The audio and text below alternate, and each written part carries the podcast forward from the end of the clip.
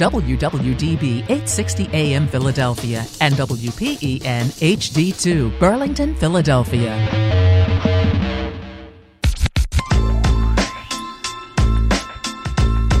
Good afternoon, greater Philadelphia area. This is Toole Time Real Estate Radio on WWDB 860 AM.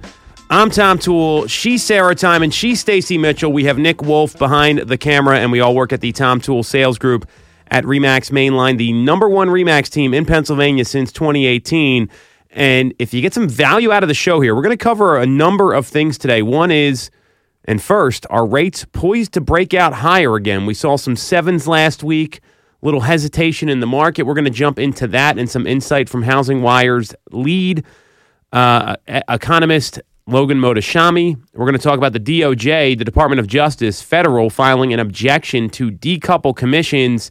And we've got DJ Sutera coming in from Mortgage America to talk about how all this is going to impact financing. So if you like what you hear, make sure to subscribe to the channel hit the bell for notifications. And if you want to schedule a call with our amazing team, specifically these two ladies, make sure to click on the link in the comments. So, last week we had this CPI data that came out. It's the Consumer Price Index, which is the, the cost of goods that are sold, and it came in a little higher than expected. Um, uh, the target for January was 2.9%, came in at 3.1 they were they saw a three tenths of a percent increase uh, for the month of January, which is a little higher than where some of the projections were, and that caused rates to jump up a little bit. Although I was seeing like six and five eighths, six and seven eighths today, so not horrible.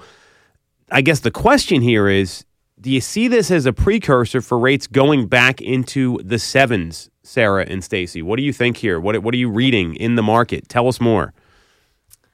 I wouldn't be surprised if they did. I mean, I think they're going to be sticking right around um, the upper sixes to the low sevens um, for you know the advertised rate, and then what an individual actually is able to lock in is going to be sometimes different mm-hmm. than you know could go in either either direction.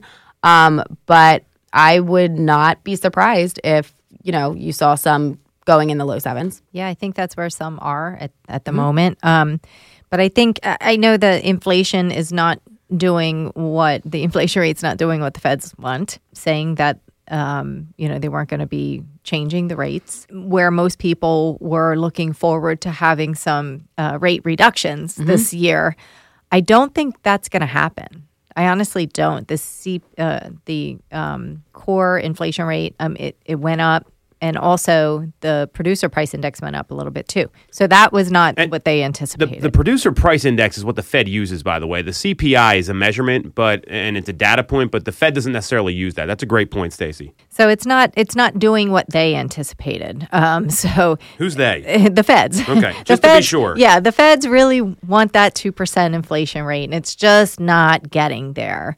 Um, so all this affects the mortgage interest rates for sure you know, we were really heading in the right direction and it really created this hot market in the past couple of months. Mm-hmm. Um, I don't think people realized in the past week that the rates have ticked up yet um, because it's still on fire in our area mm-hmm. as far as the housing market. Um, but once people start to see that they're they might be looking at the sevens or mid sevens, they things could cool down a little bit too. So um, you know, the feds are just really, they want to control this inflation. Um, the jobs market is incredible. Um, but there's, you know, we talk about that too, Tom. Like, what is the sampling of that? Mm-hmm. 60,000?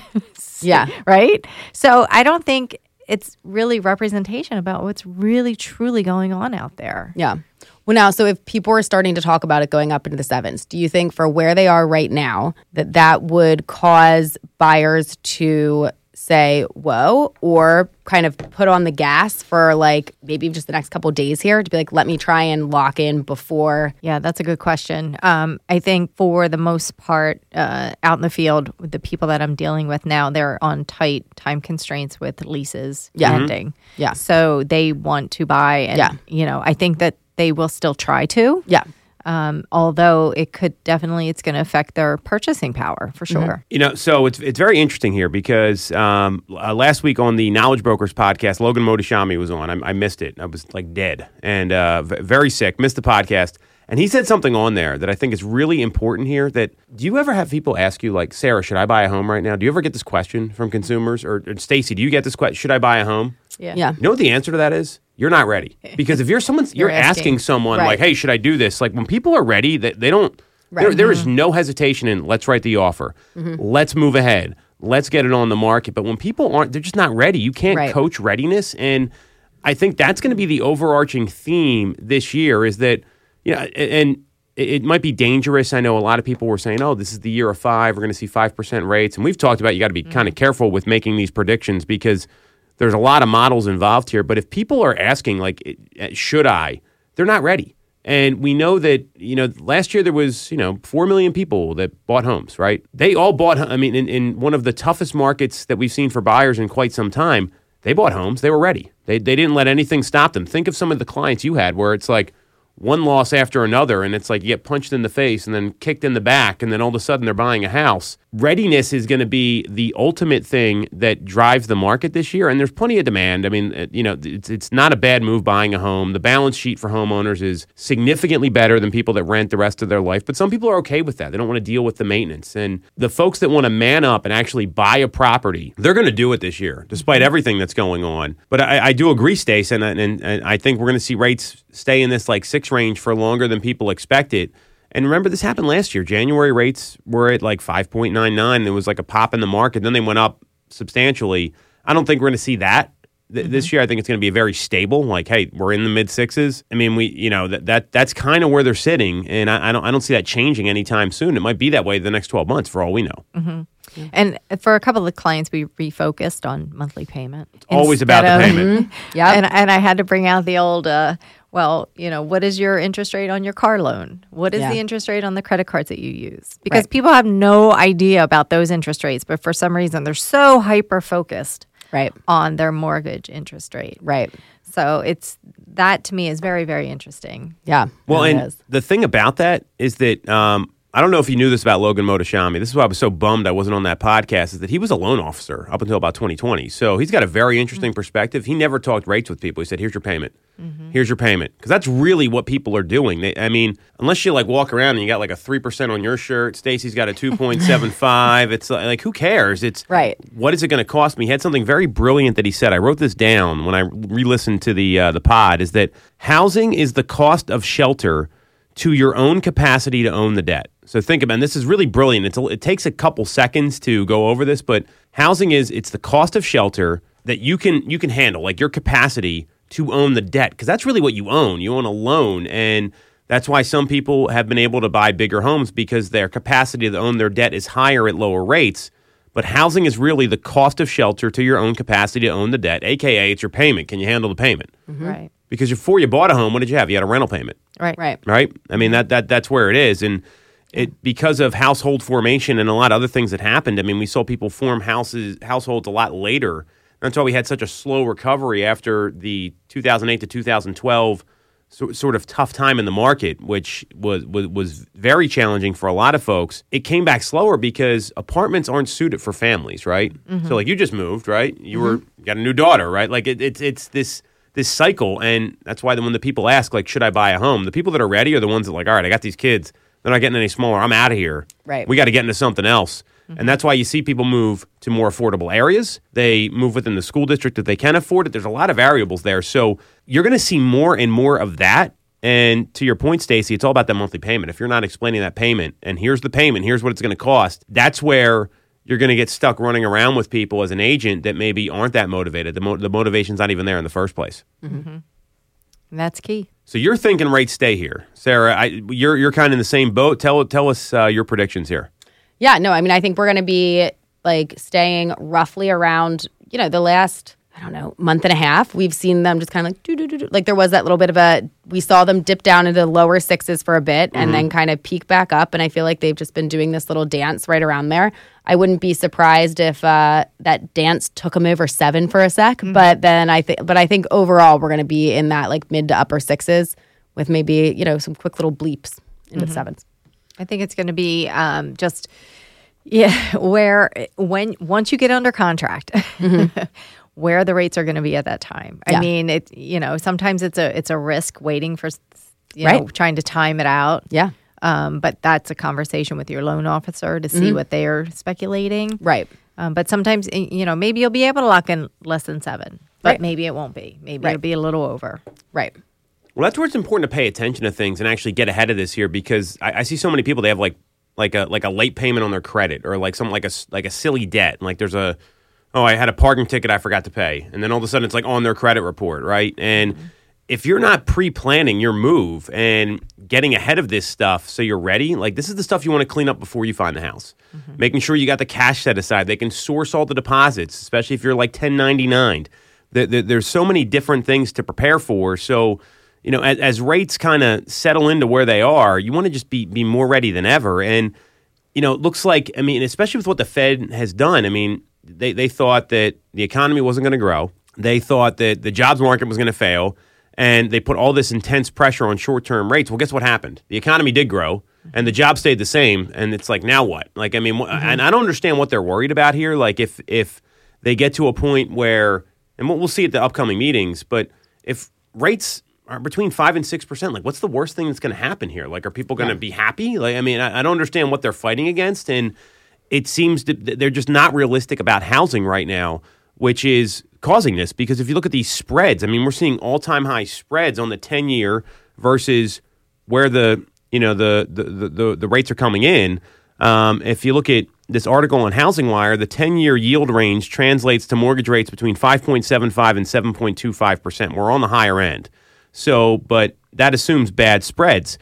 Because the spreads have improved this year, um, you know, it doesn't look like we're going to stick at those those like low seven numbers.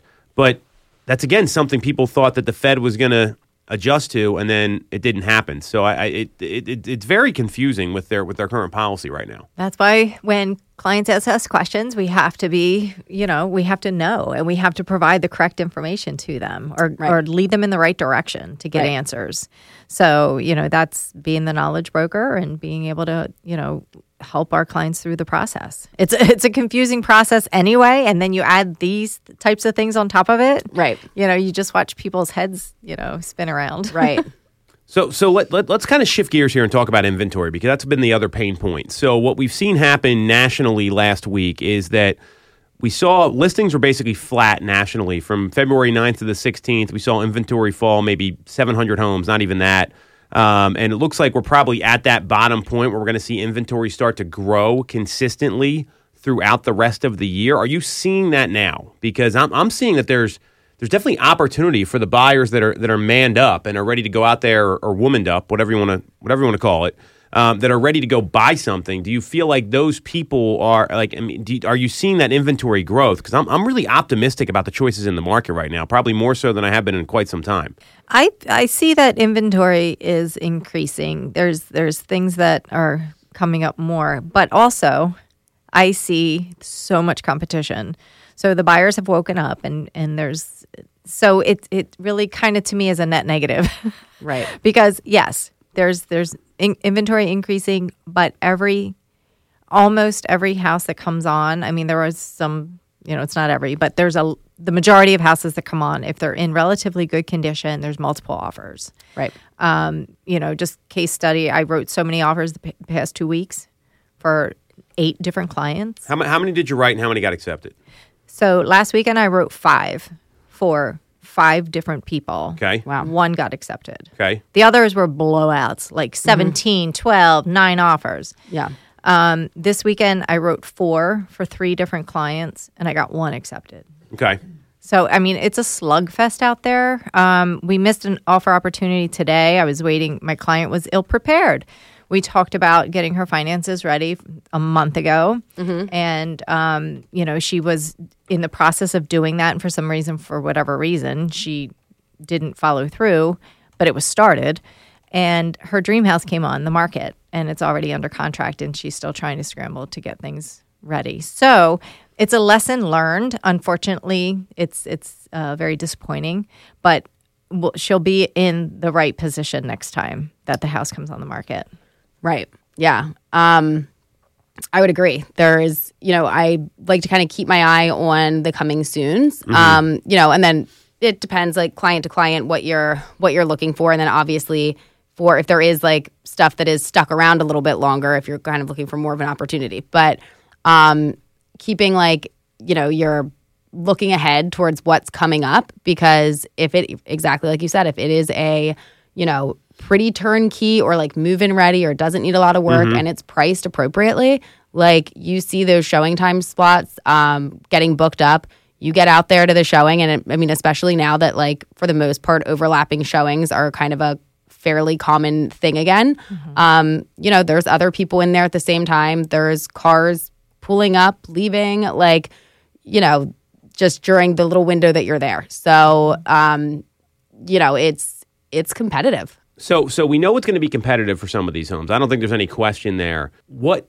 How are you prepping your clients? I mean, you uh, like we were on the role play today, Sarah. I thought you had some great questions you were asking. I mean, what do you, what do you, and like this woman, right? So, how long have you been working with this person that wasn't prepared? I think that's probably a Um, great I would say uh, probably about three months. three months. Okay, Yeah. so so what got in the way of her preparing? That's a good question because we met, and when we met, we went through the whole buyer consult, and and she, um, I explained to her how important it is that because she thought the house that we met at was the one, and she we were, she was so not prepared. Yeah. she already has a home. It it doesn't have any, you know, it's paid paid free and clear.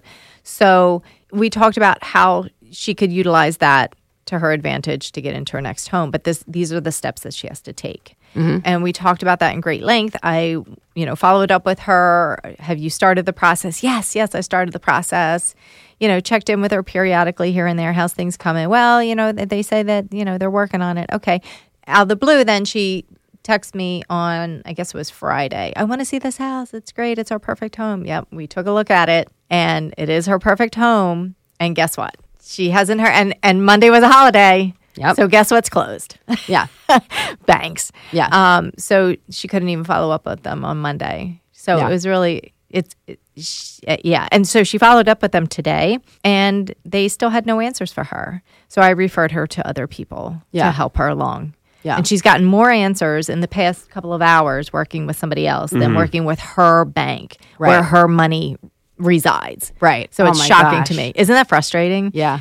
Well, it shows the difference between a bank and, and, and a lender. Yeah. First off, I mean that that's uh, un- it's unfortunate, but I, I I hear your point. Yeah. So, I mean, you can tell people till you're blue in the face how important it is, how imperative it is. Like, kind of like you have to create a sense of urgency because it is. Right. And I don't think people fully understand. They think we're hyperventilating, I guess. They don't fully understand until they've been through it and the light bulb comes on. Mm-hmm. Oh, this is what you were talking about. Well, and I feel like for some reason, like so many people are like, I don't want to do that until I find the house. Right. And it's like, no, no, no. You need to do this before you find the house. Like, Right. this is laying the groundwork and it's, you need that in place. Like, you cannot buy the house without this. So, Yes. like, it doesn't matter if you do this now and you don't find that house for, you know, several months. Like, we can get this updated. That's easy. But, like, this is a very important piece that you don't want to be scrambling for because we can't submit the offer without it. Right. And we have to know how you're going to finance. Right. Are you going to go in as cash with proof of funds, showing your stocks and your IRA and these other things? Or uh, do you really want to do the the home equity line of credit and have that at the ready so that you can, you know, do the same thing, pay cash?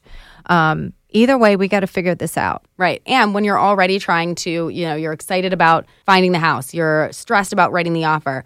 You don't want that to be the time that you're then also figuring out how you're going to like finance that. Like, and Right. house to house things, you may restructure things a little bit differently, and that's fine. But at that mm-hmm. point, you've already got like the basics in like in line here, and it's mm-hmm. just kind of like tweaking so that you know each offer works best for you. Right.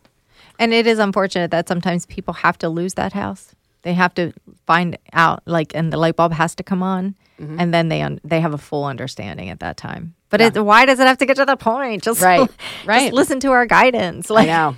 Yeah. but we're dealing with humans, so it's tough.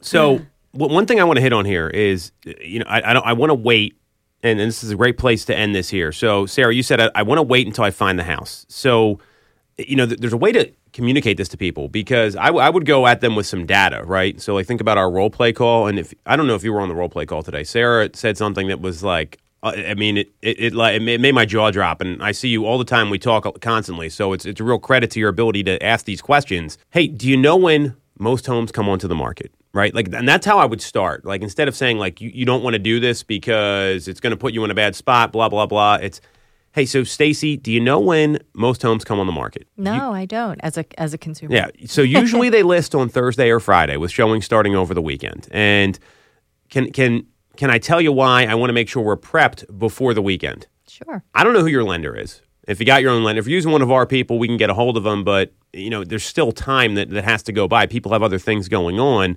We can't control when the offer deadlines happen, if there is one. There may not be. Hopefully not. And and we got some time. But if there's an offer deadline that's Sunday night or Monday morning and we can't get a hold of somebody and we're not even able to get into the home to see if you like it until Friday or Saturday, do you think you're going to be in a great position? Er, like, how certain are you you're going to be in a good position to be able to get all this done in 24 or 48 hours over the weekend? I like that. That right? Like, like, perfect. because Yes. you're you're what you're doing there is you're asking questions that are going to give them the answer that you know they should. Just like what did you say? Like 75 percent of agents fail in their first year or something when you hire their friend because the friend got licensed. Mm-hmm. This was like Stacey, you would have been impressed. This was this was awesome. And the, the the point is that if we're not doing that stuff, then what ends up happening is that you're totally ill prepared and they're going to miss out. So the whole point of this is that you've got to ask better questions as an agent instead of just talking at people and telling them what's going on.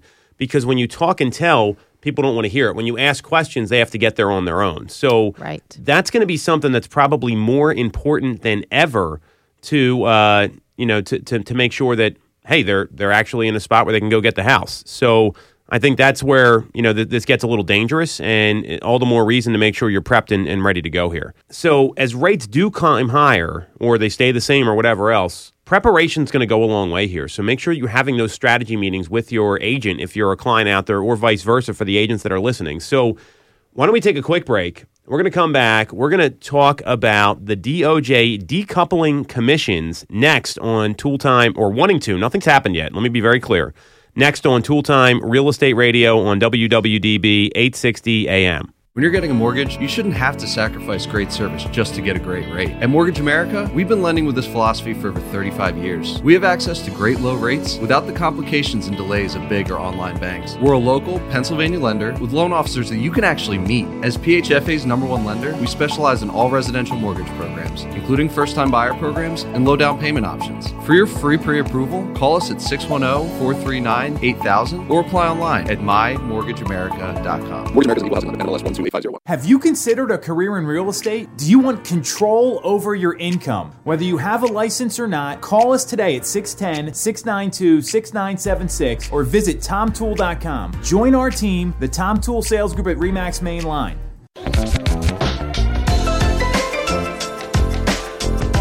Welcome back to Toole Time Real Estate Radio on WWDB 860 AM. I'm Tom Toole. She's Stacey Mitchell. She's Sarah Tymon. We've got Nick Wolf behind the camera, and we all work at the Tom Toole Sales Group at Remax Mainline, the number one Remax team in Pennsylvania since 2018. And we're streaming live every single week. Facebook, YouTube, Instagram. If you like what you hear, we're going to be covering the DOJ filing an objection, and we've got DJ Sutera coming in from Mortgage America to talk about the new rate climate. If you like what you hear, make sure to subscribe to the YouTube channel, hit the bell for notifications, and if you need to talk about your real estate situation with one of these two ladies, schedule a call with a link in the comments. So, this to me, uh, this, this broke Thursday night, uh, th- this piece of news, and it comes from the Department of Justice, which I am much more worried about than Michael Ketchmark and these commission lawsuits because the DOJ actually has the ability to enforce change here pretty pretty quickly. This is not one of these things where it takes a while and has to go through appeals. So Thursday evening, the DOJ filed a statement of interest about a proposed settlement for a lawsuit in Massachusetts. It's the MLS PIN lawsuit, which is a broker owned MLS. And that came weeks after uh, the plaintiffs filed a motion to administratively stay the lawsuit. There was a settlement reached. And now uh, the DOJ has uh, come in and said, hey, we object, right? Um, and the proposal, um, that they, you know, they, they've basically come out and said in no uncertain terms, and I'm just going to read this to you here. Um, the DOJ offered a proposal to include in the settlement, including an injunction that would prohibit sellers from making commission offers to buyer brokers at all. What do you two think about this? Strong language. Yeah. At all, even if you write it into an offer, like Sellers could not provide it, is what, what what's being said. So they couldn't advertise it, but a buyer could ask for it? Or no?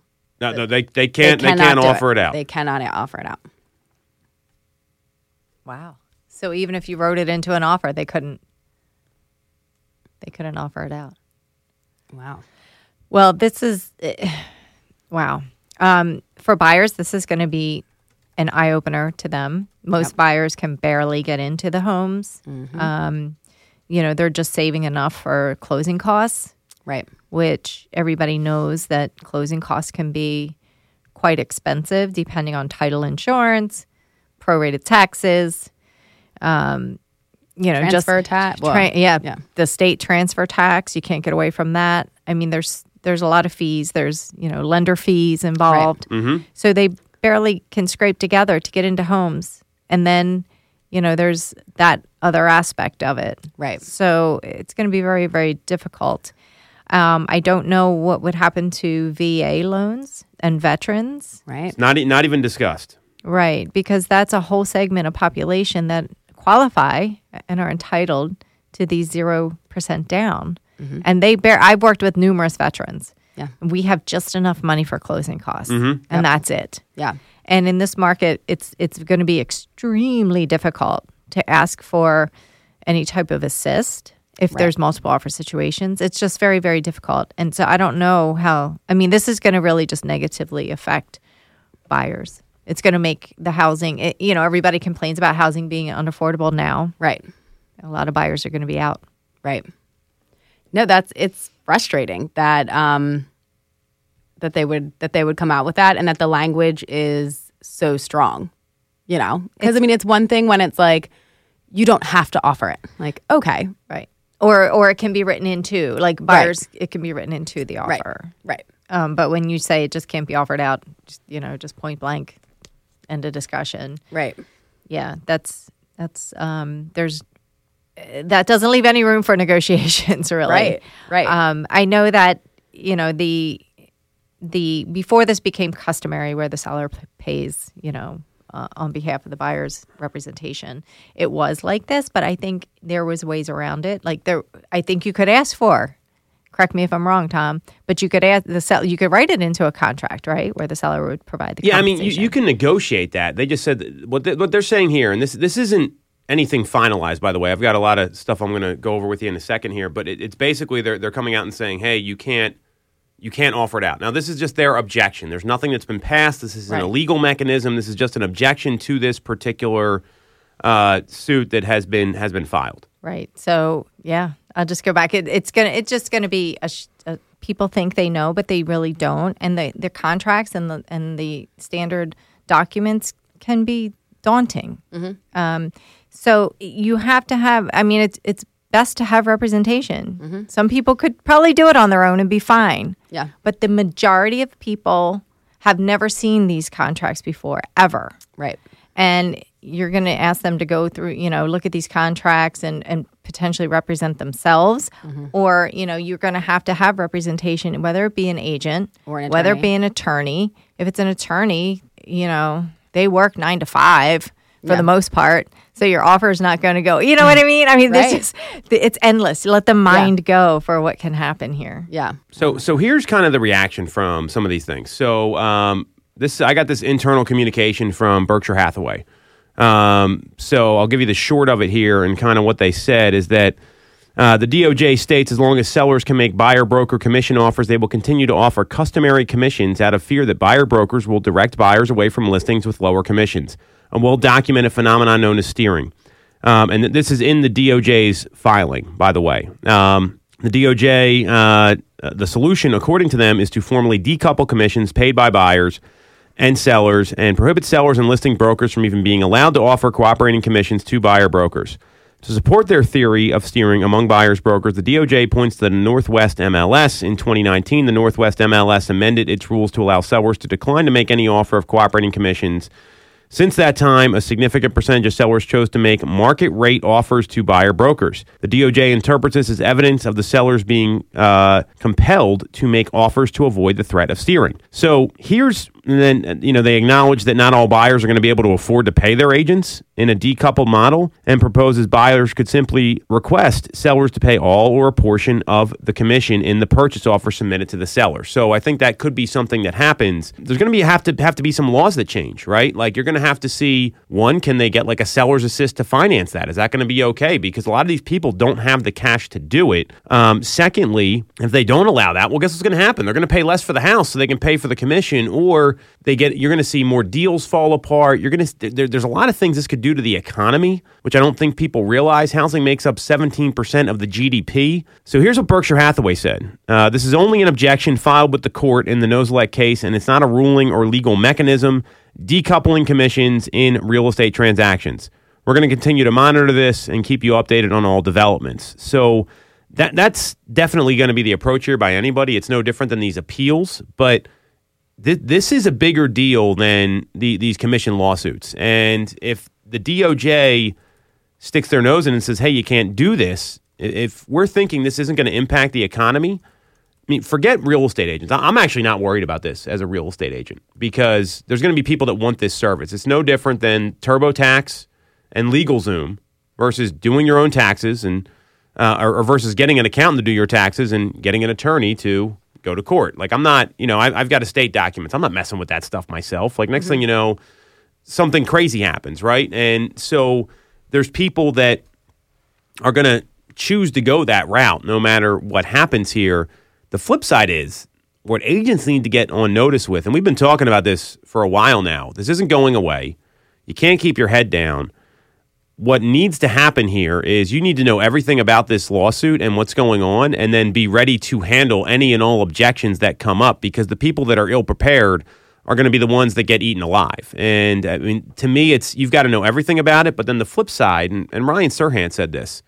do you guys have any like financial accounts, like retirement accounts or anything? Mm-hmm. Right? Do you read Barron's at all? Do you know what Barron's is? Mm-mm. Right. So your financial advisor probably reads this all the time, right? Like it's it's the Barron's guide. Like it's no different than us looking at Housing Wire and all this stuff. And they're probably worried about things happening in their industry that none of us have any idea about. Right. And, and then there's a component there. Now, if the DOJ forces this, it's a little different.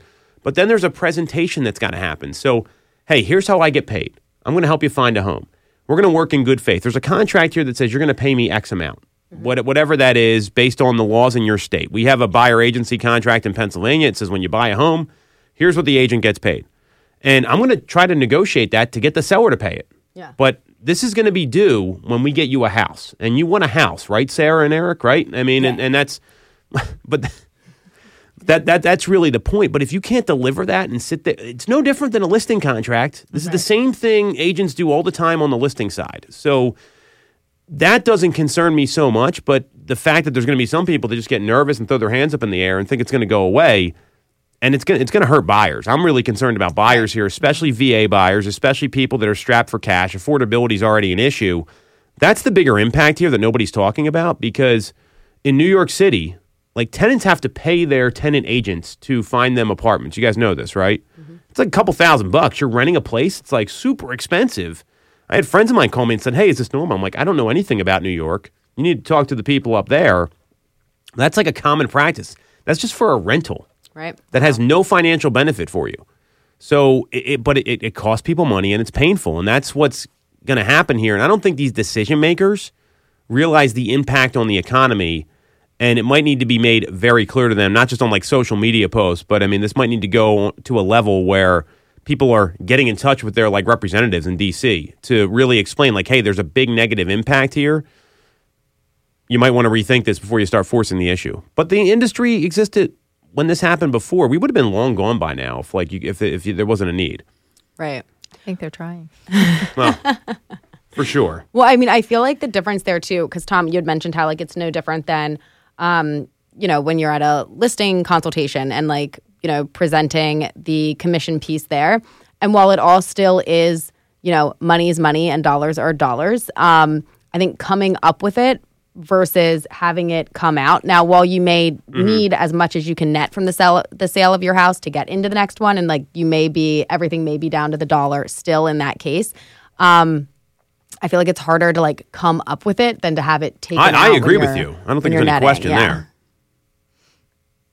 Well, and you think about it. I mean, we talk about payments, right? If you can, if it's extra, Yeah. couple dollars a month, yeah, sure, we'll we'll, we'll do it that way. But then there's going to be some laws that have to change. I mean, you got to allow this on on on the settlement sheet. Um, you know, I'm already talking to a couple of our lenders right now. Hey, if this happens, can we roll that into a seller's assist as an option to pay it? Because there's going to be some people that just can't afford this on the buy side, and some sellers are going. And, and like, here's the problem. You know, there's going to be some agents out there. I bet it's already happening right now. Hey, Stacey, great news. Um, we don't have to pay a buyer agent anymore. So we're going to take that off. I'm going to keep the whole thing. So the fees X, we don't have to pay them. And like there's no commission lawsuit against that behavior. Right. And we don't, we don't know what's going on behind closed doors, but if we're going to be foolish to think that that's not happening right now, Right, right. because we're already seeing zeros mm-hmm. in, in, in the MLS. So I mean that th- this is this isn't going away, and if you're not ready to deliver value, I think that's going to be the most important thing here. Like what what can you do for me? Really is going to be the question. Mm-hmm. So what do you do to explain value on your appointments? What what do you two do?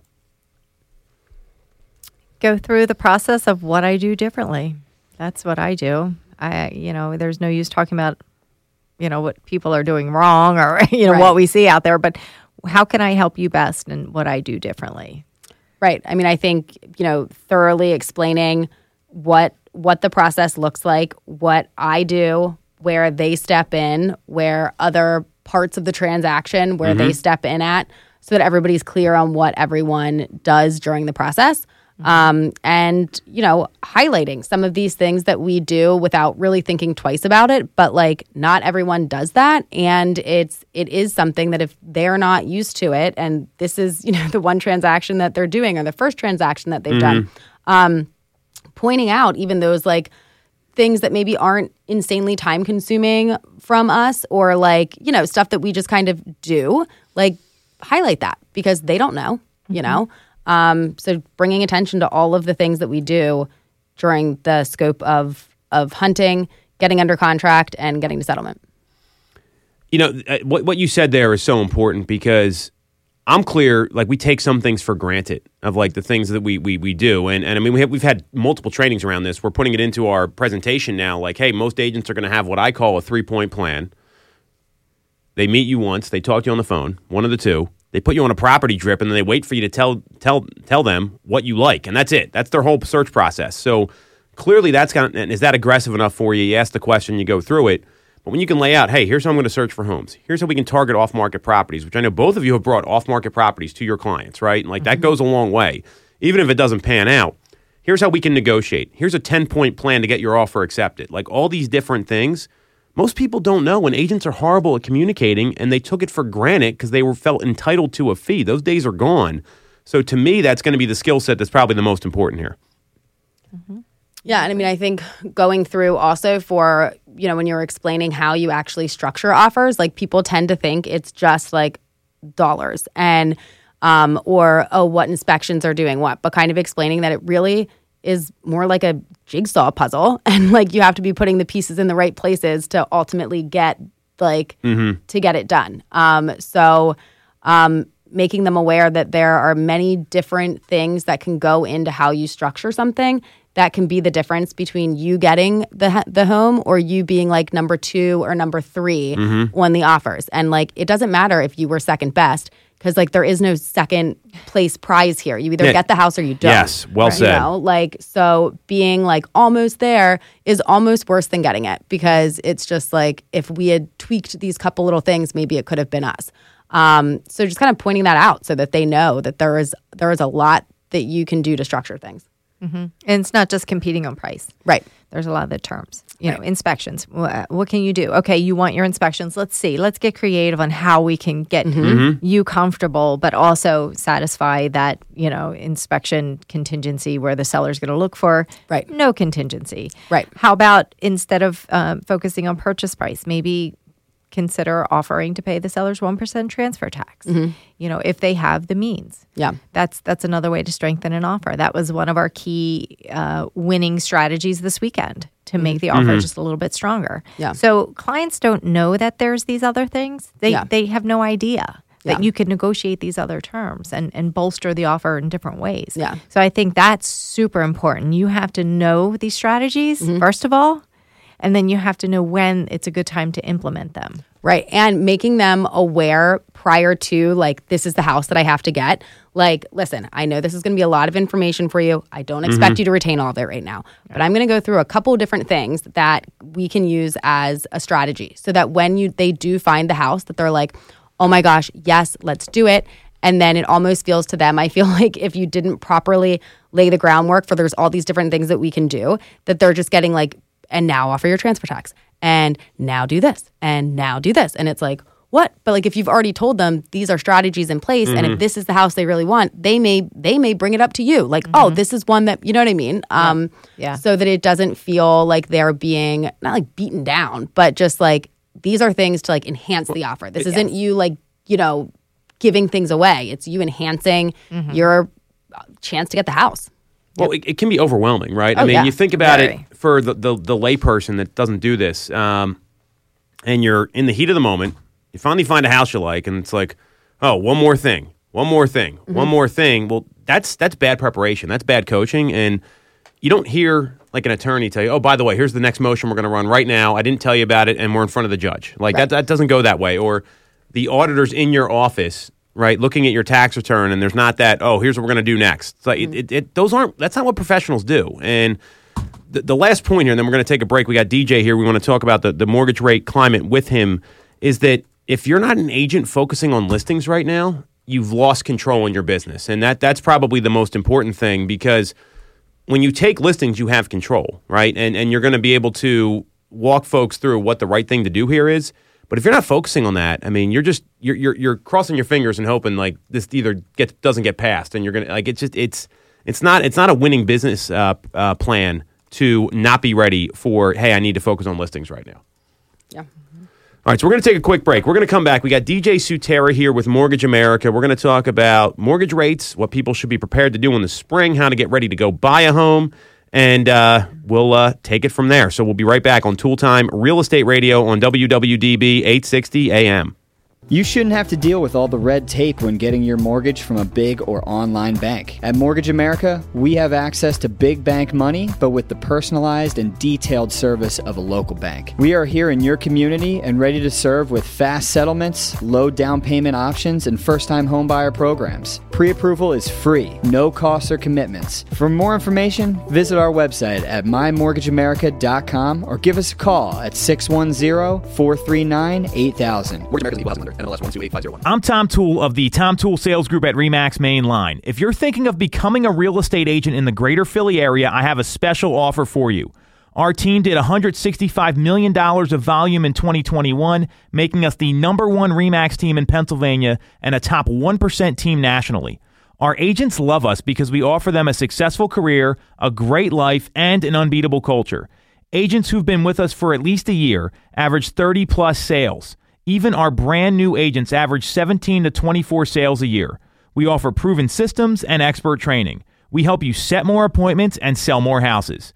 Now, here's the offer. If you don't have a real estate license yet, we offer real estate scholarships so you can get one for free.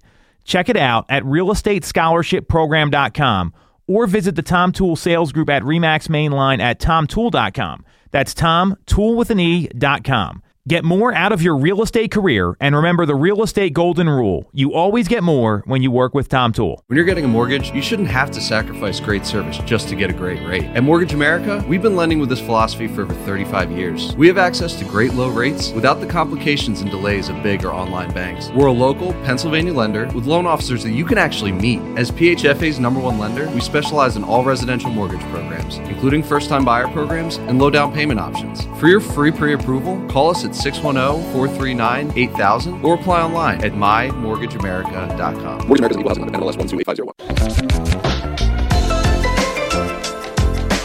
All right, all right. We are back on Toole Time Real Estate Radio on WWDB 860 AM.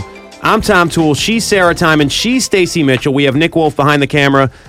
The four of us work at the Tom Toole Sales Group at Remax Mainline, the number one Remax team in Pennsylvania since 2018. And we've got special guest here, DJ Sutera from Mortgage America, one of our lending partners that we work with on a regular basis. DJ, thanks for coming on. Appreciate for- you having you here. Thanks for having me. Where should people get in touch with you? The website? What, what what's the best way to go here?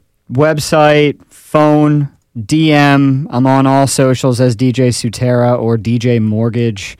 Um, you could just look me up, DJ like a disc jockey, Sutera, S U T E R A. All, my stuff comes right up. I'm not hiding. Okay, and it's it's mymortgageamerica.com is their uh, website. So instead of, I mean, we've had you on the show a number of times, and instead of, you know, we, we, we talk about the market and what's going on with rates constantly. Stacey and Sarah are going to ask you the questions they get from their clients, and you're gonna, we're going to hear them from the mortgage side instead of like the real estate perspective. So, ladies, I'm going to let you kind of take the lead here.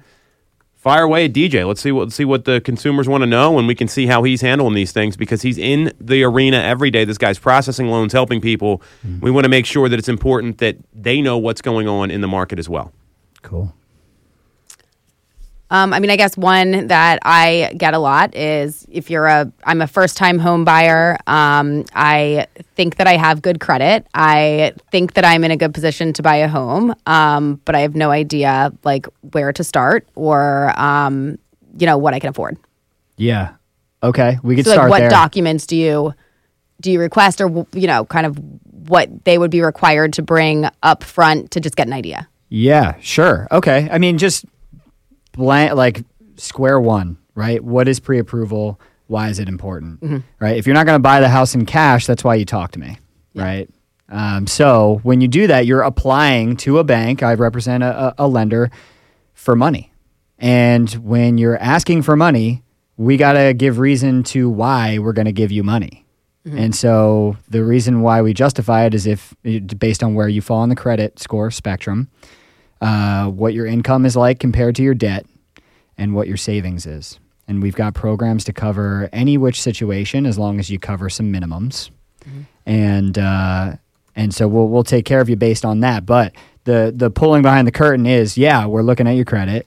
We're going to be collecting your pay stubs or whatever, however, to make sense of your income and your bank statements to see what kind of savings you're working with. So that's like square one, what I do. And that's like f- some of the first minutes of a conversation for me to help set expectations is you're coming to a bank to apply for money to buy a house. This is what we need to do and look at so that we know what kind of money you need, what kind of money we can give you, mm-hmm. and what kind of deal we can give you Right. on the money. And because like ultimately, we want you to pay us back. Yeah, exactly. You need to make sure you get. exactly. I'd fund every dream out there, but like, I don't know. That didn't go well. yeah. Yeah. So clients are always worried that they, you know, like Sarah said before, I'm going to wait until I find the house to get my pre approval because I don't want my credit to be dinged. Mm-hmm. So how how far of a drop in credit can one expect when they apply or they go through the pre approval process? Sure. Because I they, could- I think they think it's going to be like 30 or 40 points. I don't know what they think it's going to be. totally. That, that's a great question. Yeah, there's a long answer and a short answer. So I'll start with the short, and then if we got time, I can go into the long. Um, the short is it's not much, and you shouldn't make a big deal out of it, right? And I might sound biased even saying that because ultimately that is what we want to do to make sure we're clear with your with you as a client. But uh, it really is true. First off, you know, you, you get a credit report, and any dings on your credit, any inquiries, are going to show on that report for just four months. Right? This is a, a very temporary thing. Um, and when uh, when we're doing this, there is a misconception with uh, the majority of the public about uh, what a mortgage inquiry will look like on your credit versus what any other kind of inquiry will look like. Ultimately, wherever you're seeing your scores, they're just trying to give you a number based off of the data that they have access to. But then every lender is going to weigh algorithmically the data in a credit report differently. And a mortgage inquiry is by far the least forgiving inquiry on your credit. So your scores are always going to look lower with a mortgage inquiry, and it will be different than if you have an auto inquiry and a credit card inquiry, or if it's just posted online as a standard checkup on your scores like what you get with like a Discover card monthly when they show you your statement, you know, um, and- or like Credit Karma or things like that. These these platforms that are just showing you scores at any given time are just flatly trying to give you a score so you know about where you stand.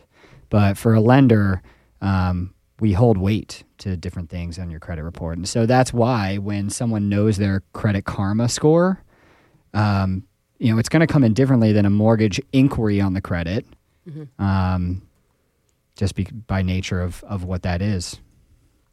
I hope Yeah. that makes sense. Yeah. does. Th- This comes Okay. up all the time. it That, comes- that's a it great totally question. comes up. So yeah. this, I'm sure, can vary. A, like circumstances would make this change drastically, right? But um, you know, if somebody knows that they've got some issues that they need to work through, or maybe from when they initially had the conversation with you, it comes to their attention that there are things that they need to to work on. Um, what kind of time frames, general, like genu? Why can't I talk right now? Generally, do you need been an hour. to uh, to kind of give people time to to get things done? Yeah, it's kind of based off feel, um, and just from prior clients going through it. So you know, if if it's really just paying down a balance on a credit card, I'm I'm going to ask them how long do you think it would take you to pay this down? Right. Yeah. Let's be realistic with your time and your savings because no one knows your money in, money out better than mm-hmm. you. So give me a realistic viewpoint of how, how long it would take you to pay this off or pay this down. So I'll, I'll work backwards from there mm-hmm. because when you have that paid off or down, How long does it take to reflect? it usually takes a month or two to reflect. okay. So then I work backwards from there. Yeah. Yeah. Yep. Yeah. So like if you just like had the money but for some reason didn't pay it off and still had the money to have to apply to or like to put down for your monthly payment and if they were able to just do it right then, you'd be looking at like 1 to 2 months for it to actually reflect. Okay. Exactly. Yep. So we had this question come up earlier. I don't want to do anything until I find the home. How much? And and you guys are very responsive. Like I want to give your your uh, your entire organization a lot of credit. At least uh, the people we deal we, we work with, which are Kyle and uh, and, and Kevin. You're always getting back to people. Th- We this comes up all the time. I don't want to do anything. I know you you two deal with it a lot. How do you navigate that? What, what are some of the things you would or some talking points you would caution a buyer against waiting until I have the I found the house? Sorry, I just noticed where the camera was facing. so when they give me that rebuttal, I usually say, look, if you're a W 2 worker with nothing else, no incomes or debts against you, no like business entities, no uh, other properties or rental properties, then okay, you're pretty cookie cutter. So if you give me just some loose estimates like what your what your income really is, if you have bonus commissions, whatever, um, and where where your credit says you are on whatever platform you're looking at, I can run numbers, but it's not a pre-approval. It's everything's subject to change. And if you really want to take your search seriously, you want to have an idea of what you know what budget you're trying to stay within, and your team, me, myself, the agent you're working with, does not have 100% certainty whether you can even buy a home. Mm-hmm. And if you want the full force of service with your agent, with your lender, and everyone working in tandem for you, you should give them 100% confidence that you can buy a home. No, that's good. Oh, I like that. You know? Yeah. Otherwise, we're just going off faith. And how would you feel operating off of faith? I like to turn that on them sometimes. Depend depends how difficult they're being. I also Yeah. like that you're asking questions and not talking at people. I think that's like the key to any any any one of these relationships because you're you're building trust. It's not like hey that you're wrong. Like no one wants to hear that. It's yeah.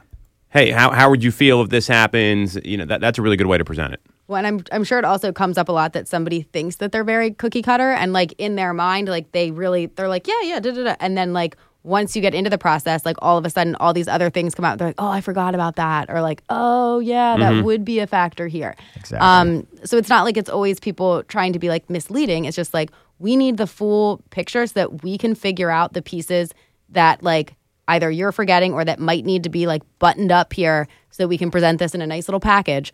Um, you know, which is in your best interest. Totally. Agreed. Yep. I surprise people every day. It can be like these little things on your credit report that you just had no clue about, like a doctor copay that they just threw to collections because you didn't pay it within a couple months. It's been like these little things throughout my career that, yeah, it happens. So we got a couple minutes left here. So for you know, we, we talk about rates, right? I mean, and do you get do people ask you to predict the rates? Like, do they? Like, Yeah. So All how do how do you respond to that? Because I think that's a losing proposition. Personally, I know Mm-hmm. we've talked about that, but what what do you do? Yeah, I mean, you. I always preference with there's no crystal ball. That's like the the cliche. You know, anyone who tries to predict and then is wrong, you sh- you're shooting yourself in the foot. You know, so I could say what a lot of analysts are predicting if I really want to try, um, and I can point to what the Federal Reserve is, has been thinking and saying over the last few months and how that might show going forward. Um, that's how I answer that question. I'm looking, I'm showing, or I'm, I'm reviewing economic reports and kind of just guessing at what could happen, but with a huge caveat. Love like, it. Could be wrong. Very cool. All right, so we're gonna we're gonna leave it there. You want to follow DJ? He's at DJ Sutera on Instagram. You can follow Sarah at Ty underscore Ty Time. You can follow Stacey at the number two Mitchko. You can follow me at Tom Toole 3RD. We're streaming live every week. If you got some value out of the show, make sure to subscribe to the channel on YouTube. Hit the bell for notifications. And if you want to schedule a call with our team, there's a link in the comments where these two ladies can help you navigate this confusing market. That's all we got this week on Toole Time Real Estate Radio on WWDB 860 AM.